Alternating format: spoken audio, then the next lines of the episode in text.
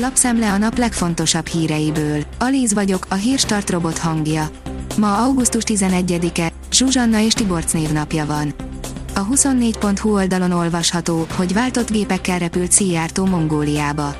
A külügyminiszter 33 lélegeztetőgépet vitt a belső ázsiai országnak, de ahhoz, hogy gyorsan lezavarják a látogatást, az kellett, hogy az egyik repülőgép fél nappal korábban kimenjen Ulánbátorba.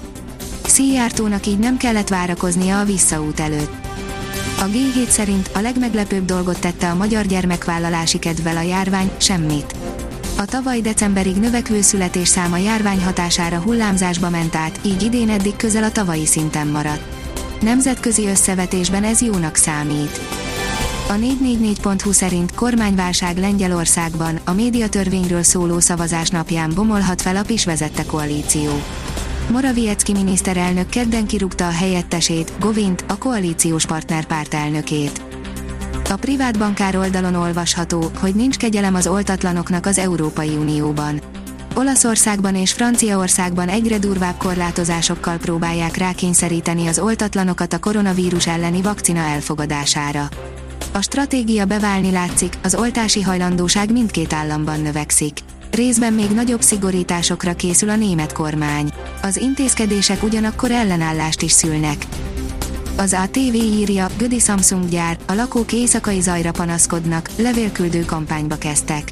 Gödi lakosok már legalább 1400 panaszos levelet küldtek a Pest megyei kormányhivatalnak a Samsung gyár környezetében tapasztalható éjjeli zajok miatt. A helyiek érdekeit képviselő Gödért Egyesület azt várja a levélküldő kampánytól, hogy a kikényszerített hatósági ellenőrzés után érzékelhető legyen a zajcsökkenés a környéken. Mesterségesen hozhatták létre a koronavírust, de a nagyhatalmak maszatolása miatt ezt sosem fogjuk megtudni, írja a portfólió. A múlt héten nagy vihart kavart egy részletes jelentés az amerikai kongresszusból, amely de facto megvádolja Kínát azzal, hogy mesterségesen hozták létre a világjárványt okozó SARS-CoV-2-t és egy véletlen baleset során elszabadult a fertőzés a kísérleteknek otthont adó Wuhani laborból. A napi.hu oldalon olvasható, hogy újabb lépés egy Romániába vezető gyorsforgalmi út építésére. Az M49-es gyorsforgalmi út, M3-as autópálya és Ökörító-Fülpös közötti szakaszának kivitelezésére írt ki közbeszerzést a NIF.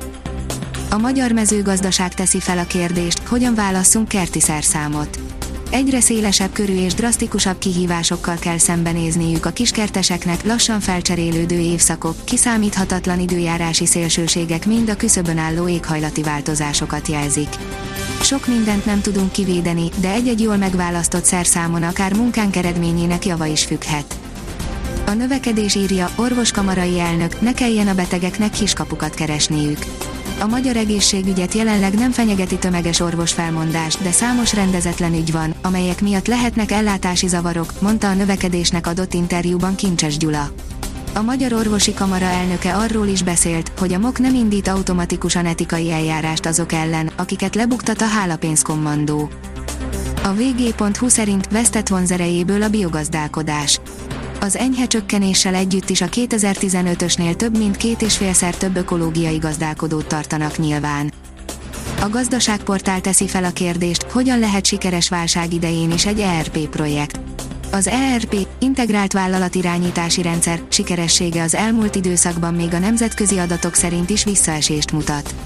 Amikor egy cég vagy vállalat úgy dönt, hogy napjainkban szeretne bevezetni egy ERP rendszert, a folyamat vagy tovább tart a kelleténél, vagy több pénzbe kerül, esetleg nem produkálja az elvárható eredményeket.